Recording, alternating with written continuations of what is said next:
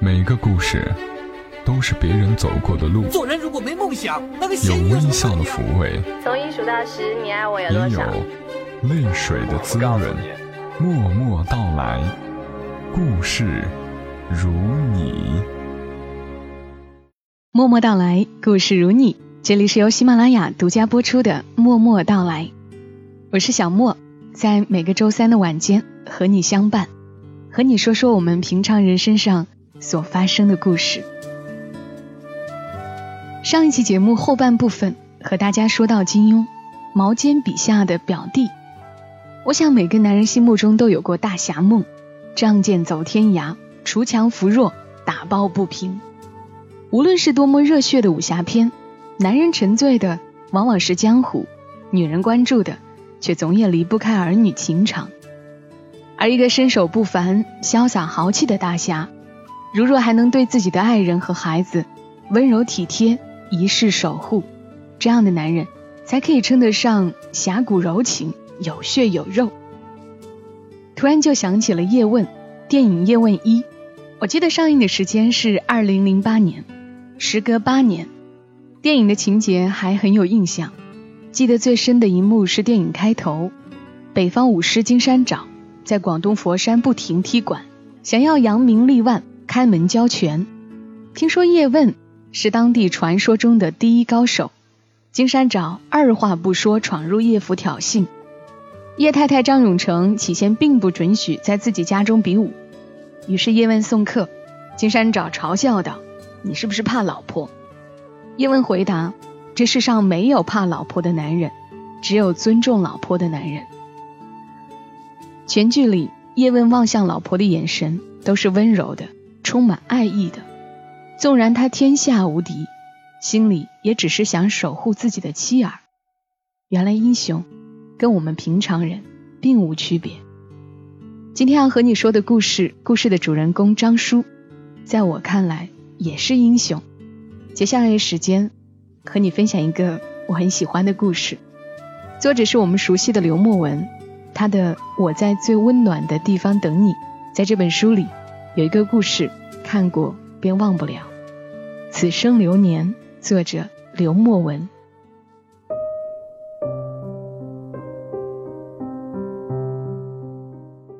朋友们围坐一圈，在余杭家的超市里一边聊天一边吃着火锅。余杭的妈妈在超市门口一边看电视，一边织毛衣。阿姨穿着一件不是特别合身的迷彩军服，衣服因为洗过太多次而显得颜色很浅，但是干净整洁，没有一点破旧的模样。再配上脚下一双白色运动鞋，从上到下透着一股凌厉劲儿。我打趣余杭说：“阿姨穿的好潮啊，比你会搭配。”余杭看了看门口的母亲，愣了一会儿。我随着他的目光望去，过堂风吹乱了阿姨松散的短发，门外车水马龙，霓虹交相辉映出阿姨的安静。她微微皱眉，认真而朴实，一针针织出生活的密布与纹理，好像熟练的拿捏着余杭的尺寸与针织的技巧，慈祥中带有少许从容。这时，余杭转身对我说：“莫啊，你不是会写吗？我给你说个故事，你看看能不能写。”我往嘴里放了一块牛肉，点点头，带着有点期盼的目光，等着他开口。他咽下最后一口酒，顺了顺气，开始说：“余杭八岁那年，父亲因为工厂的机械事故意外去世了。余杭妈妈。”为了能好好抚养余杭，强忍着悲痛，拿着厂子里的抚恤金，开了一家小卖部，也就是我们正在吃火锅的这家超市的前身。她像所有值得尊敬的单亲妈妈一样，一边打理生活，一边拉扯余杭。那时候余杭刚上小学，妈妈没有时间照料他，他每天只能自己上学，自己放学，不与人结伴。也不纠缠母亲。放学后，他看着同学们一个个都坐上爸爸妈妈的自行车后座，自己一个人贴着墙边，一路摸着红砖或马赛克回家，这样的日子没持续多久，张叔就出现了。张叔和余杭妈妈是发小，青梅竹马。后因张叔的父亲执意要送张叔去当兵，两个人分隔两地。那个年代也没有手机网络，感情便就此搁置，不了了之。张叔复员后归乡，余杭妈妈已经怀了小余杭。后来张叔也娶了妻，几年后因为家中变故又离了婚。余杭对张叔的记忆，要从他第一次坐上张叔那辆捷达车开始。那时张叔给市里的一位领导开车。一天早上，余杭背着小书包照常出门。张叔来到小卖店买早餐，他对余杭妈妈说：“我开车去上班，正好顺路，就让我送小航去学校吧，别老让孩子自己上学。”随后，张叔逗着小余杭说。我开车送你好不好？余杭当然点头，好像还从来没有人开车送过他上学。他没等有些难为情的妈妈同意，就自己先把车门打开，将书包丢了进去。他兴奋的像是刚出窝的小鸟，蹭了蹭皮革座位，巩固了一下自己的位置，直视前方，心中幻想起同学们羡慕的目光。余杭妈妈没办法，就没有收张叔的早餐钱。那一路，余杭到现在还记得特别清楚。张叔打开车上的广播，他们听了一路的齐秦、张信哲。余杭跟着旋律一路哼唱，张叔边听边笑。他们时快时慢，超过前面的车辆，风灌进车内，歌声飘出车窗，直到很多年以后。余杭只要在车里望外面的风景，就会想到当年这些情景。从此以后，张叔没事就来送余杭上学，余杭妈妈就每天都为张叔准备早餐。张叔没事的时候，也经常到他们家来串门。从那时起，他和张叔、张叔和余杭妈妈之间就有了一种默契。张叔的心意。余杭那时虽小，但多少都明白一点。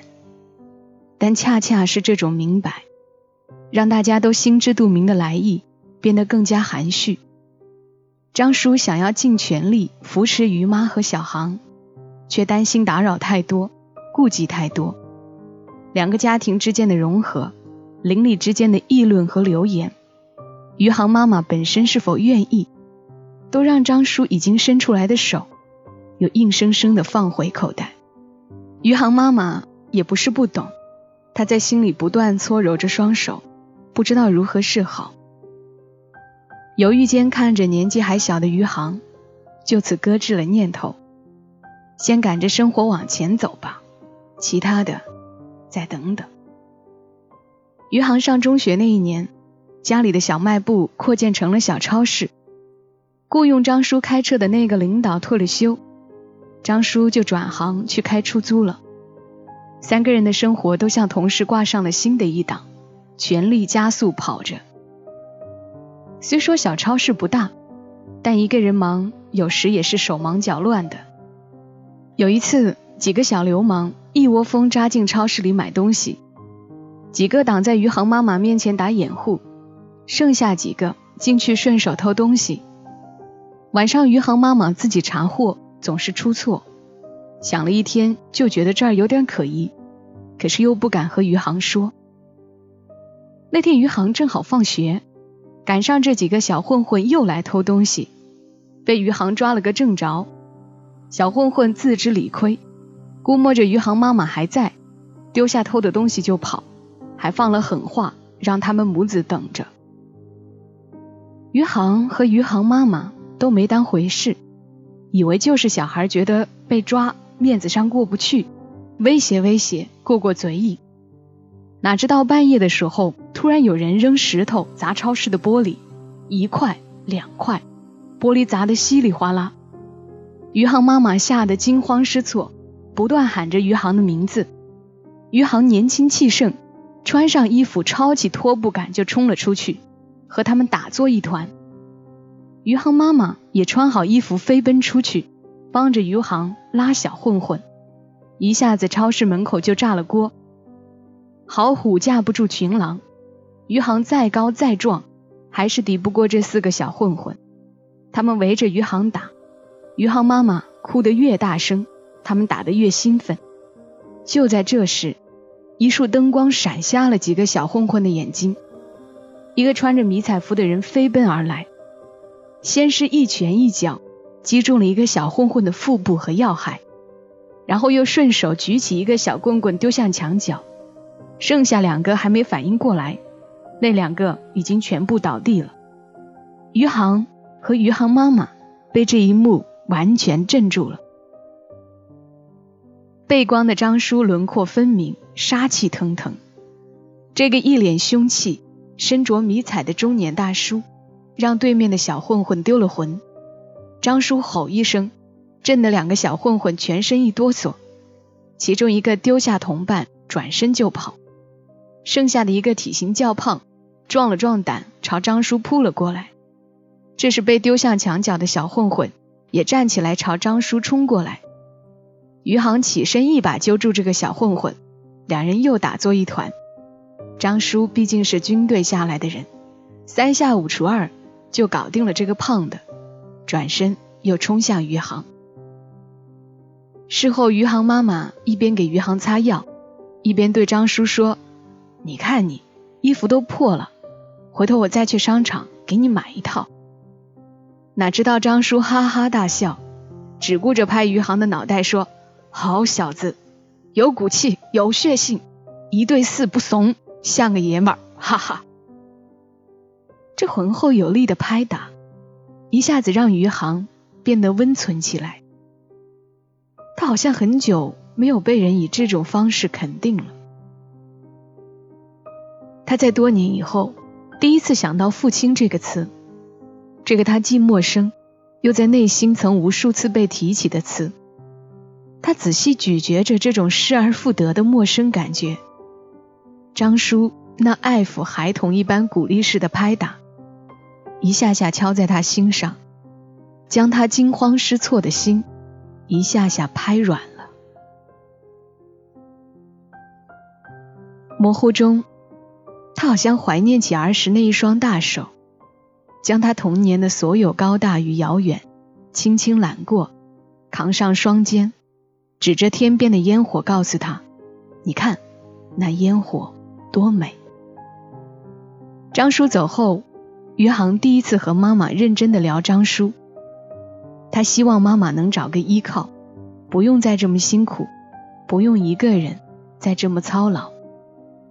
余杭妈妈的眼神里有一丝光闪过，她憋了半天，叹了一口气说：“再等等。”等你考上大学吧。余杭没继续逼着问妈妈，但是从那时起，他和张叔有了一种超越邻里的亲密与默契，甚至多了一些男人间共患难的义气与信任。高中毕业的时候，余杭和其他孩子一样，解放一样的玩疯了。后来流行起考驾照，张叔就成了余杭的专职教练。余杭兴奋的像是第一次上幼儿园的孩子，每天兴致极大的跑到张叔家后院，勤奋而积极。可是由于技术生疏，余杭把张叔的车的保险杠撞歪了。饭桌上，余杭妈妈唉声叹气，数落着余杭，张叔却还是哈哈大笑。第一次都有个错误，这小子还真有天赋，学得算快的哈，哈哈。余杭侧过眼看着张叔，这种宽容与爱意，让他再一次贪婪的吸吮起来。他放肆的笑出了声，撞坏车的惭愧已抛在脑后，像得到父亲的宠爱般骄横，大口吃饭，大块夹菜。余杭妈妈看着面前这两个傻笑的男人，脸上也不由得挂上一丝笑容。上大学前一天晚上，余杭妈妈特别高兴，一边帮余杭收拾行李，一边叮嘱他和同学好好相处，别惹事，别逃课。余杭再一次打断妈妈，这一次他问得更直接：“妈，张叔哪里不称你心意吗？”余杭妈妈整理行李的手再一次停了下来，抬头打量着余杭。她忽然发现，不知道从什么时候开始，自己的儿子已经是一个胡子拉碴的小爷们儿了。她有些欣慰，又有些激动，眼里泛光，又回头继续整理说：“哎，两个人过日子，哪有你说的那么容易？说在一起就在一起，又不是小孩过家家。”余杭从话中听出了一丝喜悦和幸福的犹豫，他继续穷追猛打说：“我觉得张叔挺好，人厚道，对咱俩也不错，是个值得依靠的人。”余杭妈妈有些不好意思地说：“小屁孩，你懂啥？好好去念你的书。”余杭追着妈妈不放，余杭妈妈只能又敷衍说：“再等等。”等你大学毕业能独立时再说吧。有一年放寒假，余杭提前一天到家，却没告诉妈妈。他拎着行李悄悄溜进超市，想给母亲一个惊喜。从门外探进头，才发现母亲和张叔两个人坐在桌前，一边吃着饭，一边聊着天。他们相敬如宾的，就像一对老夫妻，嬉笑着。数落着生活里的家长里短，打趣着邻里的关系和世俗平常。余杭悄悄地躲在门后看着，丝毫不敢再往前迈进一步，他怕打扰这样的气氛。那时，他多想就让这一幕永远持续下去，让母亲能真正的放松一点，不用总是紧绷着神经吃饭、工作或是生活。大学毕业时，余杭被分配到家乡附近的一个城市工作，他特别高兴，因为可以随时买上一张车票，回家看看母亲或是张叔。余杭妈妈第一次看到儿子穿西装，笑着数落说：“哎呀，你看你这大学四年胖的，那裤腰快比我两个粗了。”张叔一边扇着蒲扇，一边说：“胖点好，胖点。”有男人样，哈哈。张叔开车将余杭送到车站，余杭拖着行李要走，还没走，转身看了看这个曾经和他一起并肩作战的小老头，他已经没有了当年的威风，头发稀疏，双鬓盘耳。余杭有些感怀，走过去一把抱住张叔，却什么也说不出来。张叔也有些激动。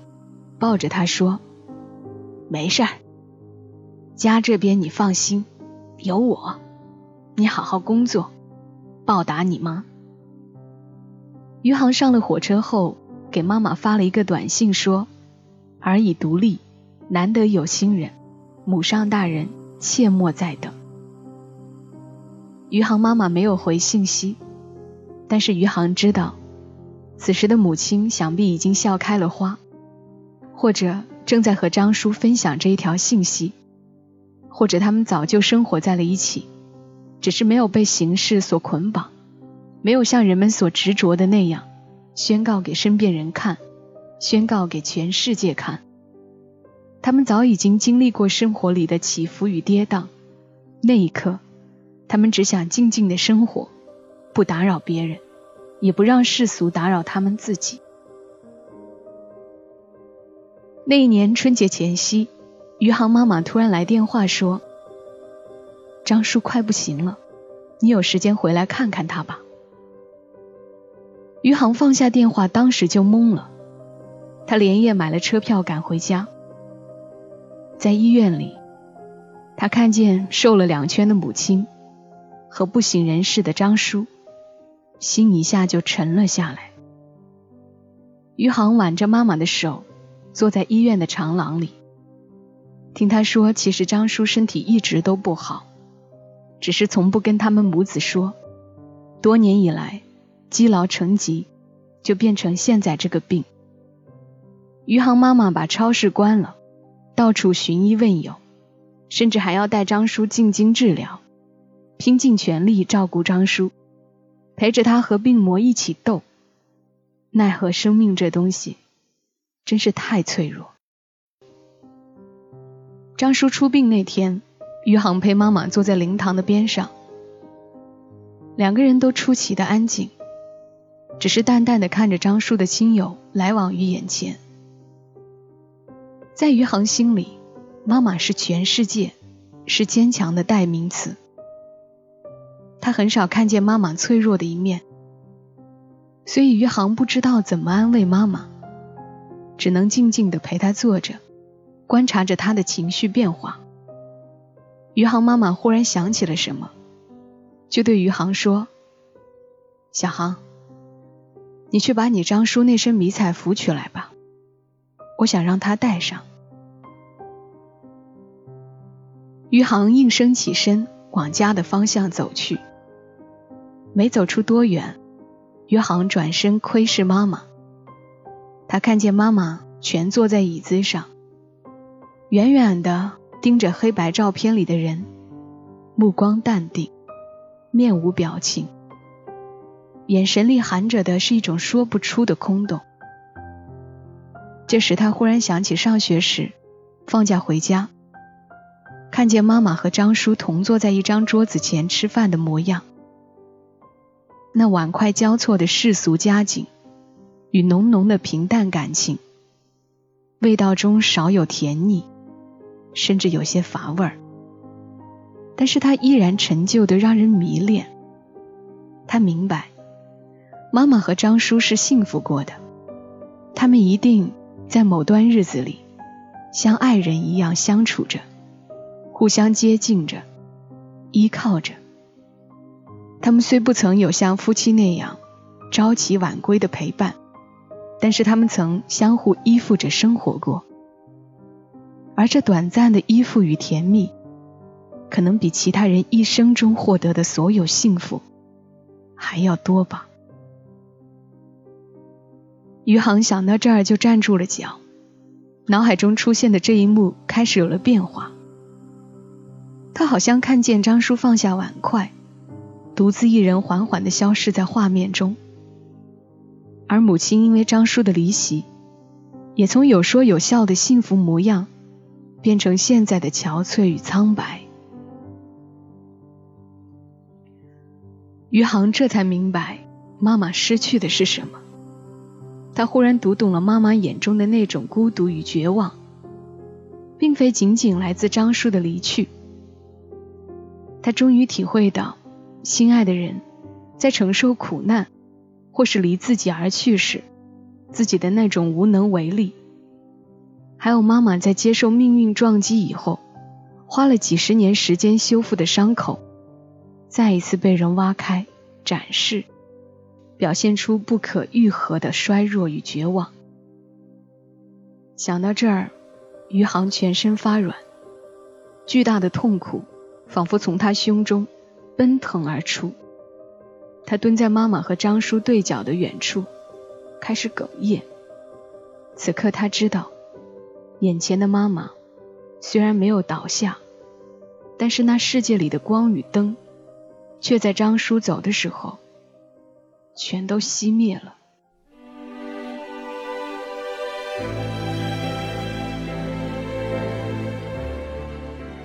刚的故事来自于作者刘墨文。出自于他的书《我在最温暖的地方等你》。听故事之前，你一定没想到会是这样的，对吧？更想不到一个男人的默默守候，竟可以到这一步。这么多年，尊重女人的决定，只要在身边陪伴着，不在乎是否有婚姻的形式。可能也是张叔打小混混那一段，让我想到了叶问，想到了他那一句。没有怕老婆的男人，只有尊重老婆的男人。唯有爱能让硬汉变得柔情。我们都是普通人，却同样都有自己需要守护的人。所以，为了自己爱的人，希望我们大家都健康平安。好了，今晚的故事就和你说到这儿，我们下期声音再会。小莫在长沙，跟你说晚安。